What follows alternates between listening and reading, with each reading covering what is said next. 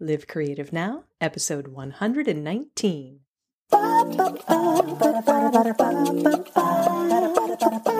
Welcome to Live Creative Now with Melissa Dinwiddie, a weekly podcast to inspire you to create your art and share your work. Because that's how you will change the world. Live creative now.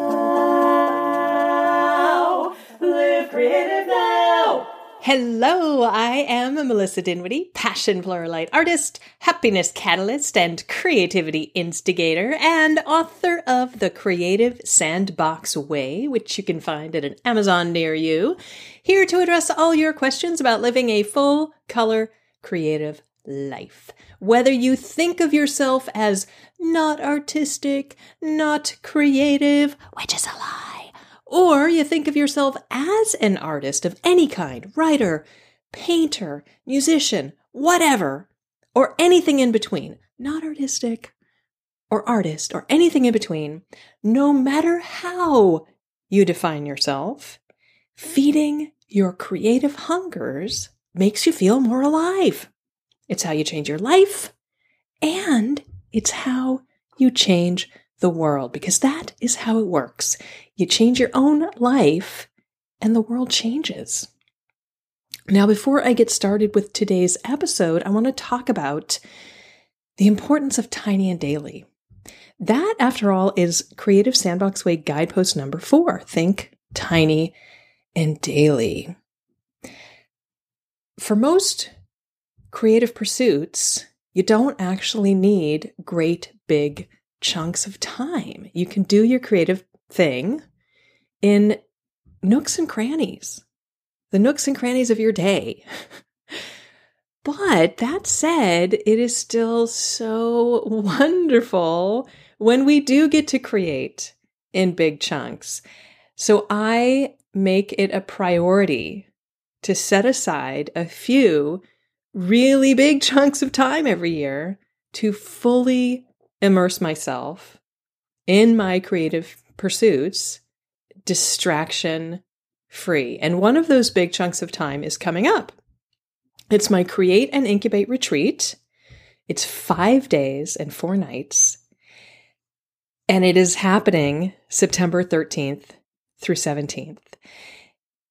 We all know how hard it is to stay focused on your creative thing when you also have to deal with laundry and cooking and emails and phone calls and errands and driving the kids to soccer and paying the bills and and and and and and that is why it is so valuable to go on a creative retreat.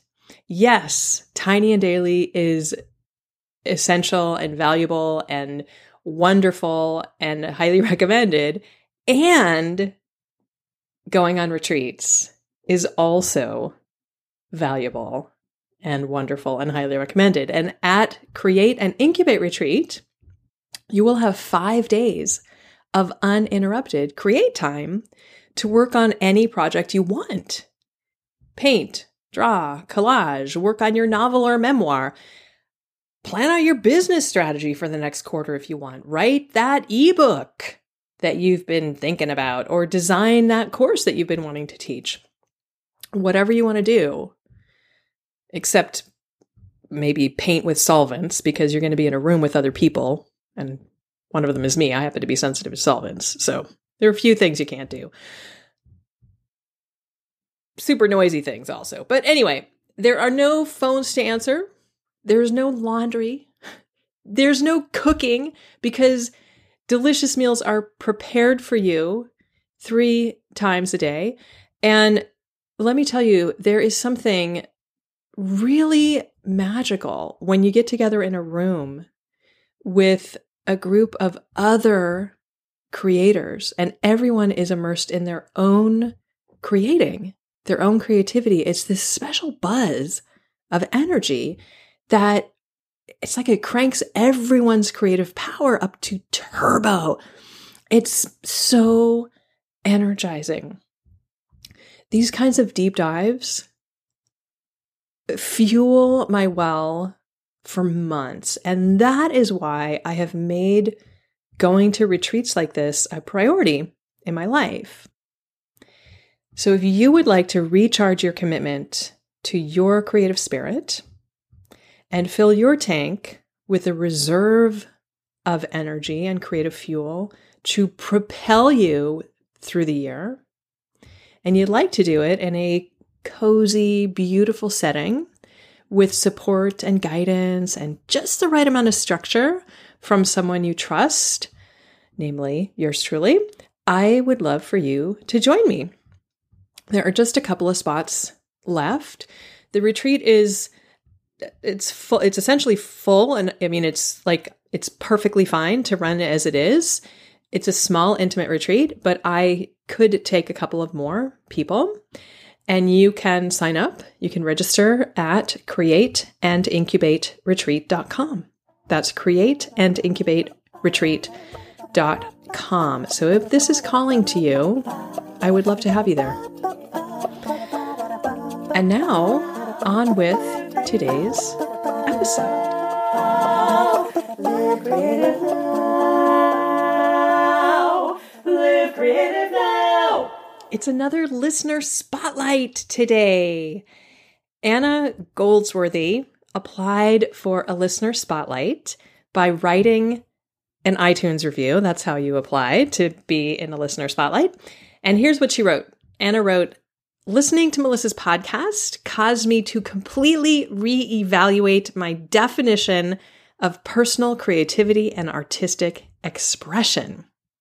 I was so tightly connecting commerce to my creative expression that I have been yearning for a commission so I could do art. OMG!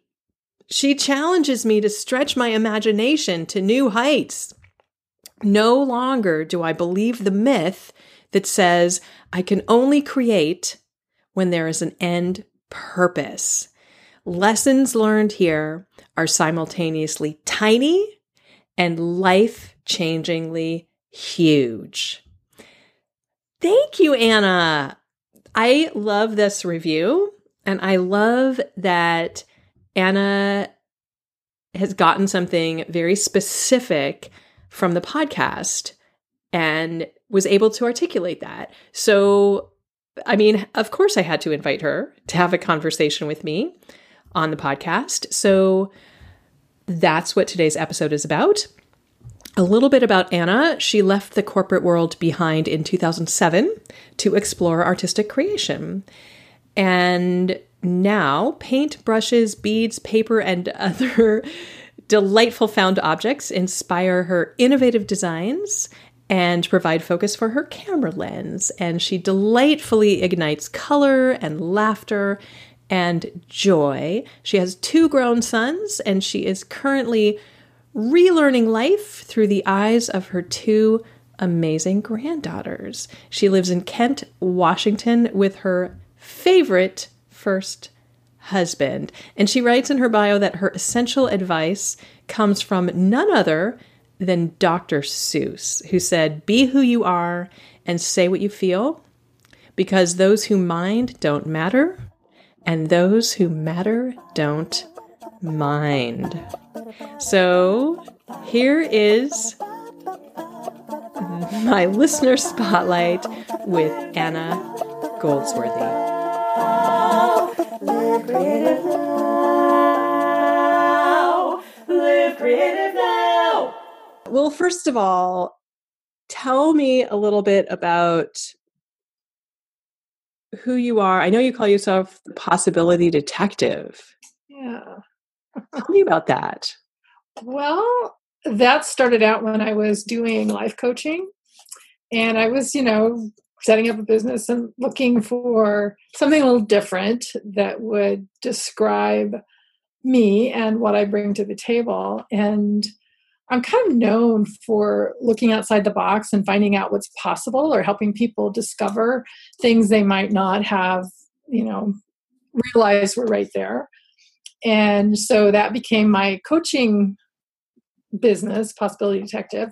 And then mm-hmm. when I decided, you know, I'm kind of done with that, I decided that it was still a really good description of me and what I'm looking for, including in my artwork, and I'm looking for, excuse me, what's possible, what's what someone else may not have discovered or or considered doing. So I'm always looking for what's possible.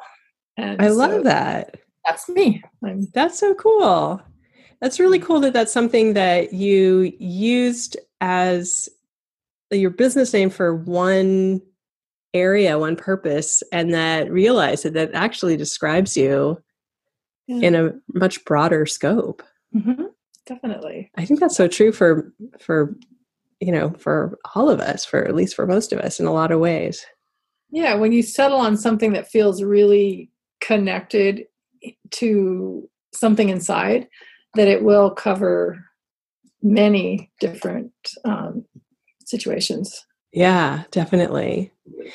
So I know you and I had a, conversation, I don't know when it was, a couple weeks ago or something, which is why we're talking now, uh, because there was this a particular episode of the podcast that really struck you and really caused a shift for you. Can you talk about that?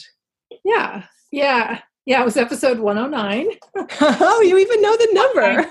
I, yeah, I believe that's the right number.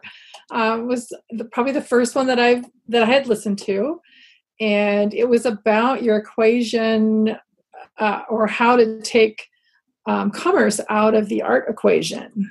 And it was a big aha for me. I, I hadn't even realized until then that I was kind of looking to commissions and things like that to be a reason to create art.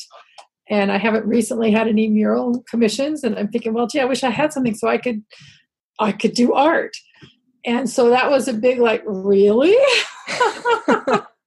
Plus the fact that the description that you had of your situation about not taking art direction and being somewhat, you know, dis- not disappointed, but realizing why you don't when when you did um, was also an aha. I don't like taking art direction when I paint or when I do things, and yet when you take commissions, it's all about that and pleasing the other person. So that was also kind of a kind of an aha that yeah, that feels icky when I have someone tell me they want to change what I'm creating, and yeah. I will do it usually. But why it's not i don't have to do that i can create and now it's also causing me to really question everything i thought i knew about what i want to create or or what feels good and um and so yeah i'm doing things that maybe i didn't even consider um as part of my art that are oh wow um, tell me about that well, um, I, I did write a book with a good friend of mine. It's called Feel Good No Matter What. And it's all about no matter what's going on in your life, you can choose, I can choose to feel good. Um, and now I'm looking at, well, what is that feel good meter if I'm working even tiny and daily? If I not only beat myself up because I didn't, but I didn't because I wasn't drawn to it, then mm. okay, what am I drawn to? What will excite me? I know that that the community is working on this possible book project and the part of me that always, you know, the good girl that says, "Well, I can do this. I know how I can help." was okay, where can I put myself into this? And then realizing I mean, I heard how excited you are and some of the other people. It's like, it's not pushing my buttons. So let's back off and allow my buttons to be pushed by what is going to push them. Oh, yeah. Okay, so the, for people who are listening, mm-hmm. what Anna is referring to is, and is it Anna or Anna? It's Anna. Yeah. Okay. I want to make sure that I'm pronouncing it right. I know a lot of Annas and mm-hmm. I know a lot of Annas. um, so the my paid community, the Creative Sandbox community for women, last year we did a collaborative coloring book. And there were I can't remember the the number of people who contributed, but they were I can't remember, but around 20, I think, mm-hmm. people yeah. who each contributed anywhere from one to three or maybe four uh, illustrations, uh, you know, coloring pages to the coloring book. And then there were three of us on the design team, two people who did the bulk of the work and who laid out the book. And we produced a, a coloring book, which you can find on Amazon. It's called Color Yourself Creative. And we, it's still there. and we made and we made the decision to publish it at cost. So it only costs like oh, and Anna's holding it up. This, of course, is an audio podcast, okay. so nobody will be able to see it, but um, but we can see each other as we're recording this. Um, and so it's only like three dollars and twenty six cents or something on Amazon because there's no profit involved. So and it's it's it's real. It was a really cool project, particularly because a lot of the people involved didn't and maybe still don't consider themselves visual artists. So it's a big deal to mm-hmm. create a piece of visual art that's going to be out there in the world in perpetuity, right? right? So it was an opportunity for people to deal with their gremlins and you know all the stuff that we deal with in the creative sandbox. It was this phenomenal opportunity for people to deal with it and it really brought the community together. It was a big project and it was also for me personally it was a great project because kind of right on the heels of that is when i started working on the creative sandbox way and producing my own book. So it was like oh here's this book. I produced a i produced this coloring book it walked me through all the sort of the logistics of producing a book through CreateSpace putting it out on amazon so it, it was a really cool stepping stone mm-hmm. so a couple of months ago or something, I posted in the Facebook group for our community Hey guys, what would make you want to tell everybody you know about the Creative Sandbox community? And somebody said, You know, I really loved making that coloring book. I'd love to do another collaborative project. Well, that put a little light bulb over my head well, let's do another collaborative project. What would that look like? So we've been talking about that. So that's what Anna's been talking about for those of you who are wondering. So I love that you, Anna, had the presence of mind to realize, like, mm, this is not pushing my buttons. Let's step back instead of jumping into the fray right. and taking on a job that might suck me dry. Let's mm-hmm. just step back and wait until my bush, buttons get pushed and my toes get all tingly, right? I love that. Right. And I appreciate in the rally calls hearing you speaking about how excited you were because that also helped me see that contrast. Yeah, she's feeling yeah. like that. Oh, no, I'm not. And and I also believe that by me stepping back because I've done this, I kind of know how, that it opens the door for then somebody else who maybe has not to stretch a little bit and learn some things that are pushing their buttons or that, you know, excite them. Right. I think, you know, well, and it's also been important for me as somebody who has a tendency to go, Oh, I'm really excited about this, and then dive in the deep end and then go, Wait, I don't know how to swim yet. Yeah, yeah. Which can be good, right? Can then right. like, okay, I can learn to swim and then maybe swallow a little more water than I really wanted. I've done that a lot. Um, but mm-hmm. maybe I, I, don't know the metaphor. I'm kind of losing the metaphor as I go here, but uh, you know, it can be a little bit exhausting to do that, right? right? And I can lose some things that maybe maybe it would be better off if I think about things a little more before I dive in the deep end, right? Right. I have some other big things that I'm working on right now. Mm-hmm. And rather than diving in the deep end in a big, like, oh man, I'd love to take on this book project. But, you know, there are other things in my life that are going on that are very important. And if I dive in the deep end with a book project and these other things fall, you know, these other balls that I'm trying to juggle completely fall to the ground, I'm doing myself and my family a big disservice. Mm-hmm. Right.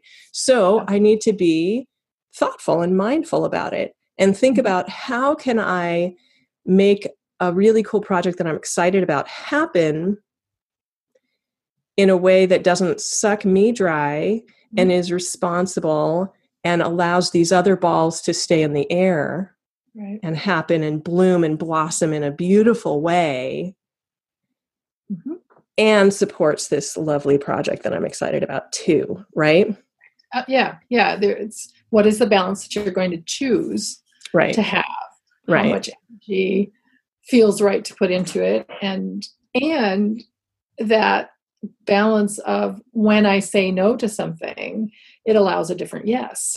Exactly. Yeah. And how long has it taken me to learn that? That I can't say yes to everything because saying yes to everything actually means a big no to everything, doesn't it? yeah, hugely. I I have for so long said yes to just about everything, or yes because I can. yeah.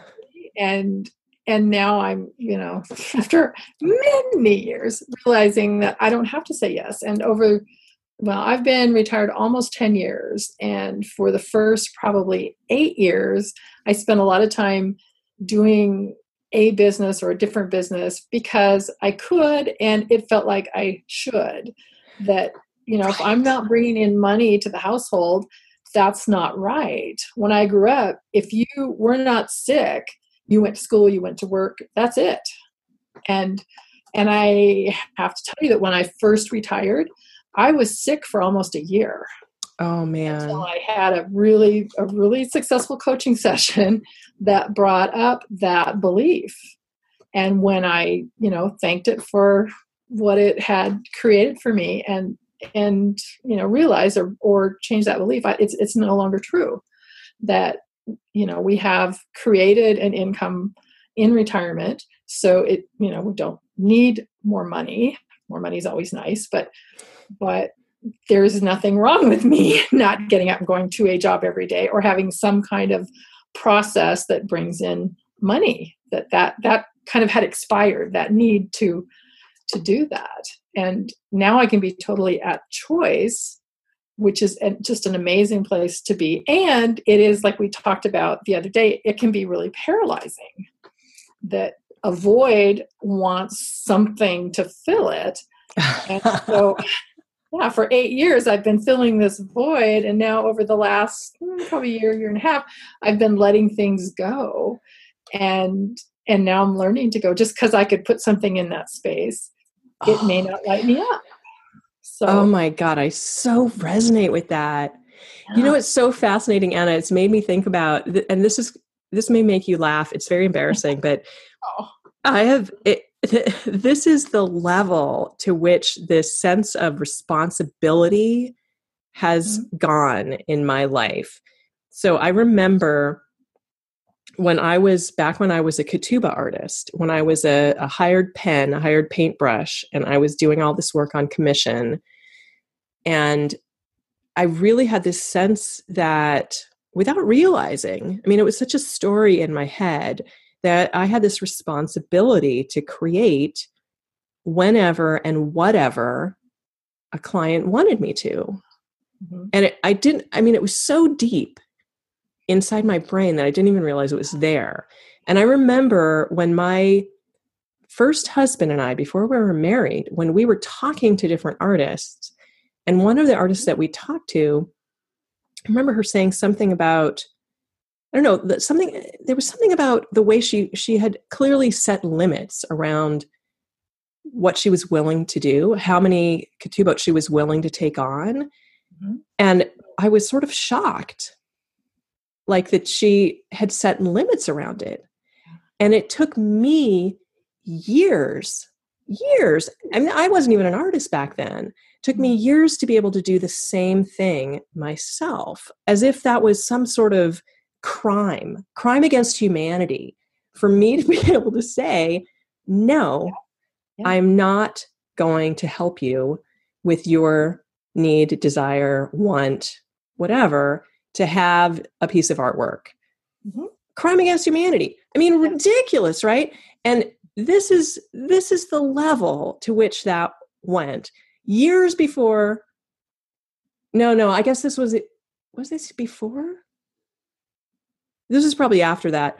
But for years, I have, I have very short hair now, as you can see Yep. in the video. I love it. Yeah. Anyone who's seen pictures of me knows I have very short pixie cut hair. Uh-huh. I had long, long, long hair for most of my life. As a redhead, I identify so much with my red hair. Yeah. And it took me in well into adulthood to cut my hair, well into adulthood, because it almost felt like a crime against humanity Yeah. for me to cut my hair because I got so many comments on my Yeah. beautiful red hair. And I remember seeing other redheads who had short hair and thinking like, what is wrong with them? How could they possibly cut their hair like it was a crime against humanity? I mean, ridiculous, utterly insane, right?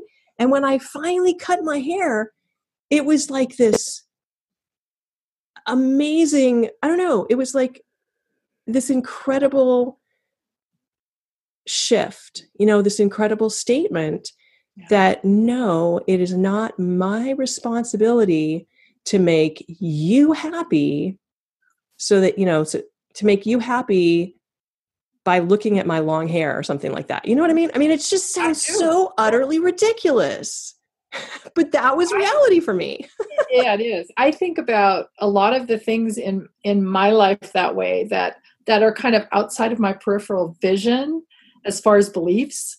You know, like that you may not have really realized what was keeping you from cutting your hair. That it, it's just, but it's it's back there. And when you actually look at the belief, like I did with my being sick and not working, it was like I could dispel it. I could let it go. I could Yes. but it was i didn't realize that i held that belief because it was behind my normal Right. thought process Right. Right.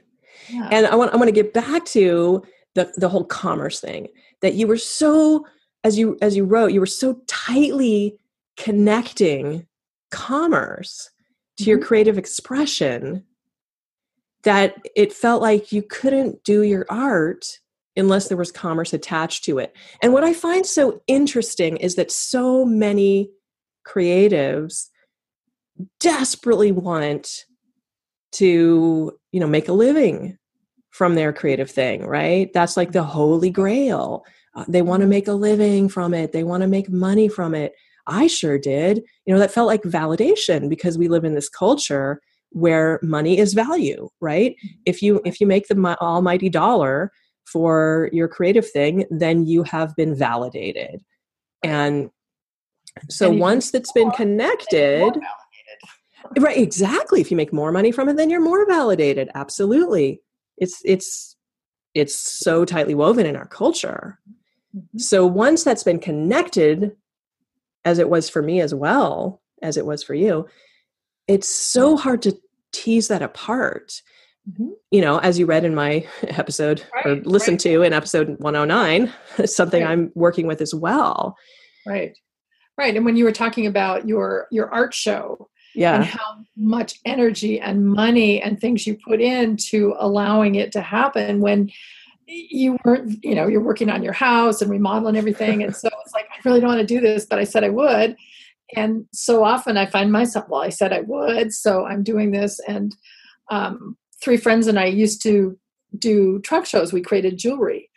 And we we all loved doing the jewelry. We had different styles. And then we would do these these amazing trunk shows where we would bring food and wine and invite all our friends. And you know they get to try on the stuff. And, and we did sell a lot of jewelry but you know it really didn't make any money because put all the stuff together and it was a lot of time. And it was it was fun. So that was something we really did enjoy. But i think in our heads it's kind of like well we're going to do this we're going to make money. And we did bring in money but we never looked at what went out. You know, it Right. was- so it wasn't really a business thing. And in in that situation it was fun. When it stopped being fun we stopped doing it. But i think often there's that expectation of okay the business must happen therefore these things have to happen. You must promote yourself you must do all this stuff but then it's not fun and and i think art should be fun or or not even art but creative expression should be fun whatever Yeah. that being.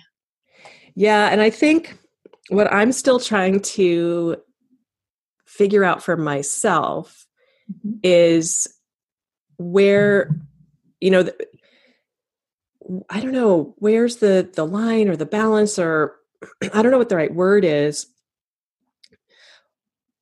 There, I, I know for me there has to be there has to be like this carved out space and time for creative sandbox play.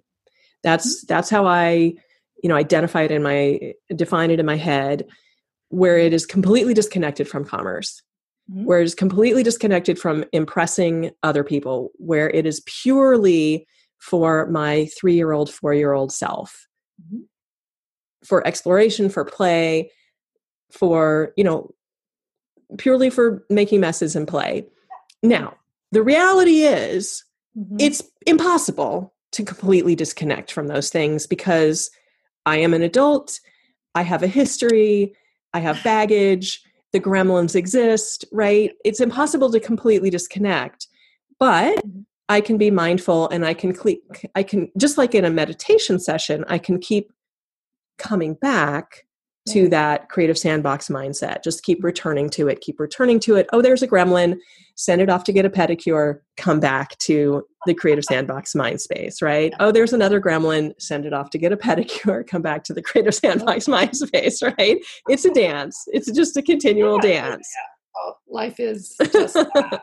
right? yeah yeah a quote oh years ago when i was at a weight loss program and they were talking about i think it was apollo 13 or one of, one of those where uh, the the astronaut was talking about you know we went to the moon and we came back so we were almost never on course it was always Mm. you know adjust adjust adjust but in all that process we went to the moon and we got back and i you know it was kind of a metaphor for life that being exactly on course is almost never happens. So it's Wow. always review and adjust, review and adjust.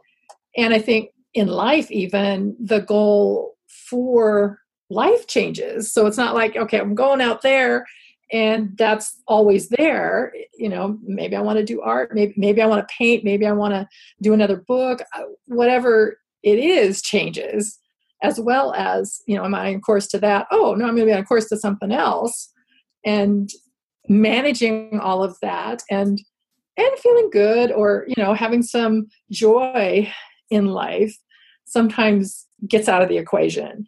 And i think that is such an important thing um, to have that that um, grounding in joy. You know am i joyful? Does this make me joyful?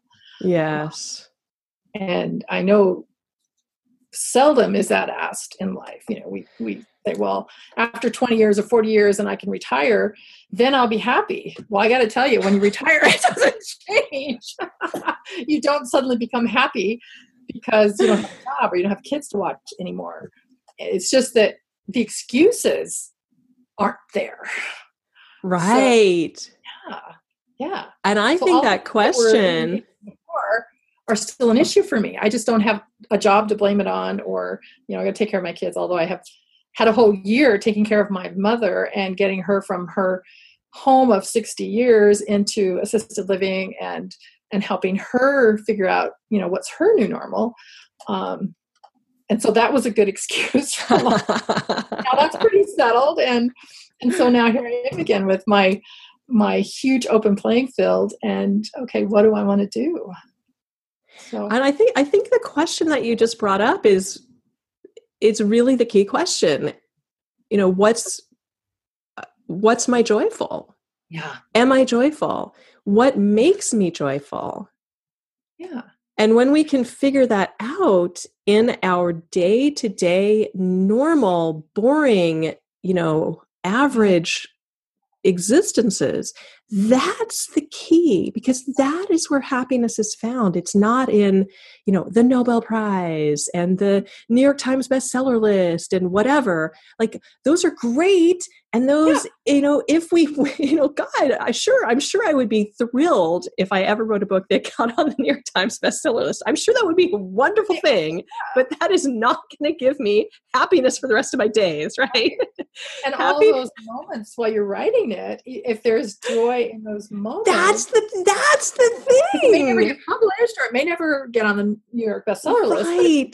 joy in any moment. I mean, to me, as we're talking, it's like it is the creative sandbox that whether it's artist expression, you know, no matter what it is, what can I do tiny and daily that gives me joy? Talking with you right now. Yes, yeah, this is a very joyful experience. This is it, baby. This is moment of joy for me. That's oh, why that's why I have a podcast because I love you know, I love having these conversations. I love speaking into the microphone when it's just me doing a monologue. If I didn't enjoy it, I wouldn't be doing a podcast, you know? Yeah. Right. And that's It's- what I've, I've been exploring doing podcasts, doing blogging and things like that forever. But it's like, well, later, later. It's like, well, what about now? So now I'm that is one of the things that that is kind of on my well, maybe this will push my buttons list. And and I my my co-author who who I wrote the book with and I are we've scheduled she's now in Colorado I'm in Washington state so we've scheduled some phone calls and we're going to start playing around with that and see you know some of our our concepts from the book what if we had conversations and you know I love what Melissa's doing can we do something on our own topic that that you know would be fun whether anybody listens to it or not I don't care but I love it. Yeah. And that's the reason to do it, you know? I mean, that's I got to tell you I I stalled on writing my first book for Mhm. well, 50 years really, but but I made the dis- know in the cradle that you were going to write it yeah, right. Well, 5 years for sure because I made the decision 5 years before I actually finished the book, you know, published a book. Mhm. Dang it, I know I need to write a book. Now, the book that I ended up writing was really different from the book that I thought I was going to write. I thought I was going to write a memoir about, you know, my experience with eating disorders and stuff. That Oh. didn't at all turn out to be the the first book that I wrote. Whatever, that's fine. But part of the reason that I stalled so long in actually getting a book out Mhm. is because well you know i don't have a big enough audience to really you know p- submit a book proposal and get it to a- you know have a publisher you know be desirable for a publisher to pick me up. There's no way a publisher would pick me up because i don't have a big enough platform. Mhm. and finally i just went you know what? Write the book. Write the book. Because if one person reads my book Mhm. and gets benefit from it then it's worth it. Absolutely. And I need to write this book. And it's better for me to write it and get it out there and have one person read it and get benefit from it than to leave it, you know, stuck inside of me. Yeah. Yeah. And the experience, it's really uh, like my co-author's written a couple more books and she talks a lot about her first book who was such it was such a I must do that I must do this and it was hard and it was uncomfortable and then when she and I wrote a book um, we sort of we were such opposites that the things she likes to do I think are just drudgery and the things I like to do same. So it was much more of a fun process and and that's what you know we want to do going forward is look where's the fun in it? I mean the books were a lot different but the experience was very different and we can have that experience in everything no matter Yeah. what's going on we have a chapter i think might be in the beginning about um, 9-11 and what was going on particularly in my life right after and how just changing the mindset made a huge difference for our work group and Mm. absolutely nothing in the world scheme had changed but we were able to turn ourselves around by looking at you know a different a different window of what was likely to come for us and it changed everything Wow. I think you know if you can feel good or feel some joy or or positive expectation in that situation, you can do it anytime. So that's kind of and, and again, you know, I have to remind myself of that often. that oh yeah, Oh, sure. Yeah, yeah. Well, my gosh, we teach what we need to learn, right? Yes. I mean, my 10 guideposts from my Creative Sandbox way, I use them constantly. right.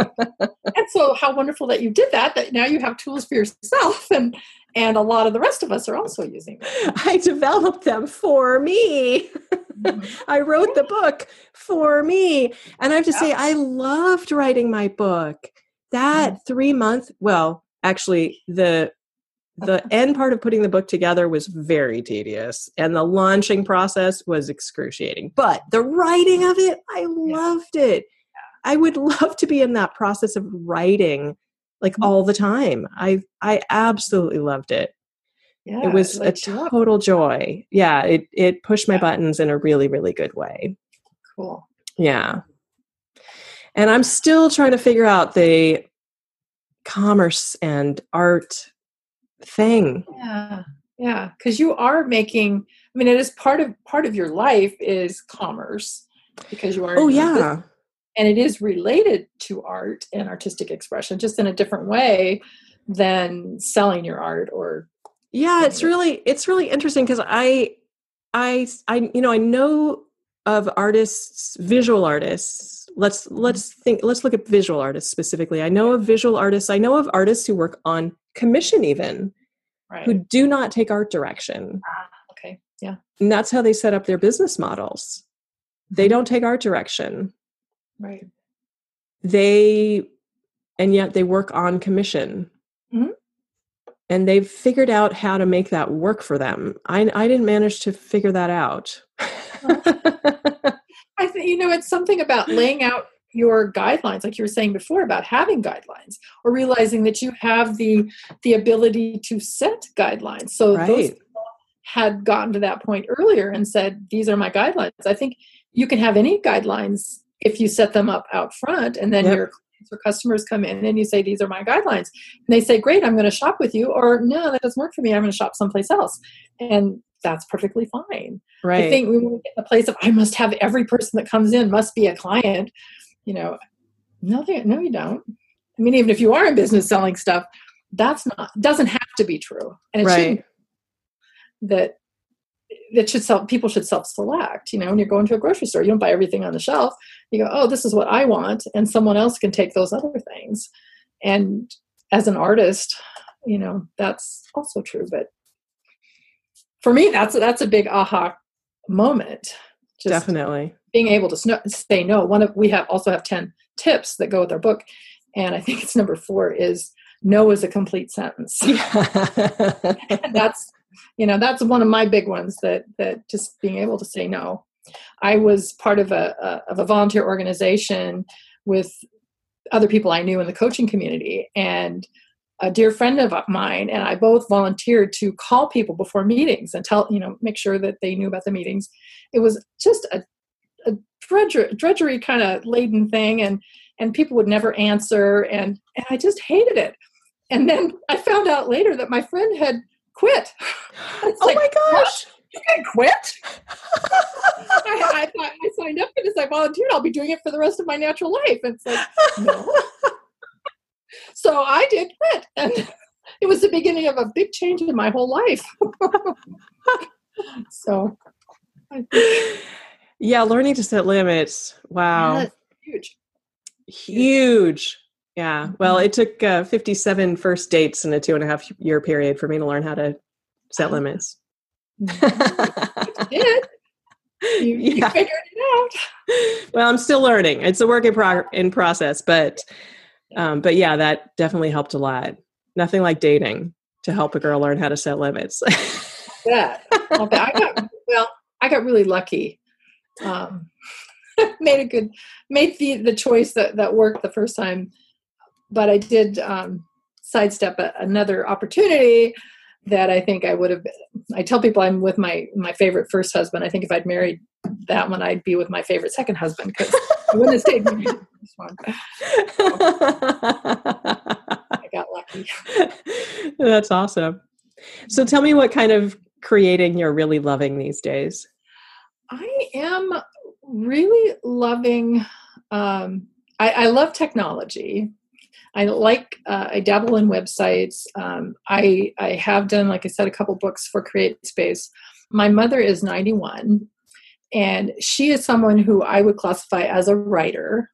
she, as long as I've known, you know, she'd volunteer any way that she could be involved in writing. A couple years ago, she wrote an online column, and I published it for her for well, it was two years worth of.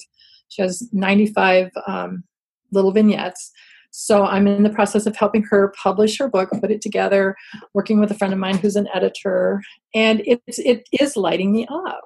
Oh, you know, neat. to be able to be with my mom in a way that is creative. You know, we've had this whole year of a little bit of butting heads and you know, and a lot of other things, but but I'm really enjoying being in this creative place with her where my more visual type of interest can be combined with her just pure writing and that we'll be able to create something that she will have a book in hand. She's published one other book before and she's working on on many projects. But, you know, this one I think we can can have come together before the end of the year and and you know maybe sell a few copies and that kind of thing. But yeah, I'm, I'm really enjoying that. And then the idea of doing a podcast, um, doing this really kind of lights me up. I also love conversations and sharing ideas and stretching. I, I like also, I haven't done it a lot recently, but talking to people who have different um, beliefs than I do. Mm. You know, if they're open to sharing the beliefs, not with the idea of either of us changing the other's mind, but I want to understand how people get to believing these things or you know things that I don't. And I believe that that people are innately good. And so just because an idea is different, um, I still respect people, especially you know, on Facebook. There's a lot of people who believe very differently than I do who are on Facebook. And the reality is, I knew these people before I knew their beliefs, and I love them. I respect them. I, I don't, I don't want to let that belief get between us. So understanding how people get to their beliefs and, you know, and still loving them. So being able, I don't know, do something with that kind of a conversation. I think the world needs that right now. Mm, yeah, for sure lights me up too. Very cool. And I do have paints and different things that that I will drag out and do some things with. I just don't know what yet. Paint and paper and enjoy. I have a whole room full of beads and stones and findings and ooh. And now I, I, don't know if I mentioned today, but we just recently replaced the carpet in pretty much our whole house. So that process was an awesome purging opportunity because basically you move out and move back into your own house. So I got to be really intentional about basically if I was really moving, would I move this? So now the spaces where I had a lot of that stuff stored is much clearer. I can find mm. Tools, find the stuff. So now I'm ready to start actually playing with some of the things that were I didn't even know I had. Oh, nice. Yeah. I love it. That's kind of what I'm after. Very cool. And where can people find you online? Um, they can find me at possibilitydetective.com or feelgood52.com is our book. So, and they both relate to each other. So, whatever's easier. Fantastic. Mm-hmm. Well, this has been such fun to get a chance oh, yes. to dive deep with you and chat for a while. Thank you so much for taking the time. It's been my pleasure. Thank you for, for asking. It's time for something cool. Today's something cool is improviser Phil Lunn. So last Friday, I was performing improv with my improv group, All That Jazz we were part of the West Coast Musical Improv Festival, which is linked to in the show notes at livecreativenow.com slash 119, because this is episode 119. And we were the first half of this particular part of the show, and the second half was Phil Lunn is. And Phil Lunn is an improviser who lives in London in the UK and he came over for the improv festival. And what he does is he uh, embodies some performer. and the night that we performed, he was uh, a female cabaret singer. I think the name of the cabaret singer was Marianne McDonough or McDonald or something. I can't remember. And he comes on stage with a with a keyboard and a microphone and he transforms himself into this completely convincing character and he shares fully improvised songs from that character's songbook and fully improvised stories from that character's life complete with the help of audience suggest- suggestions so you know does anybody happen to know where I was born. Any of my fans out there in the audience, do you know where where I was born? And somebody yells out Switzerland, and he says, "That's right, Swiss. I was born in Switzerland." And then he just like shares stories of this character's life, and he just he's amazing, and he's amazing piano player. And and then he'll he'll say, "Oh yes, my my famous song about."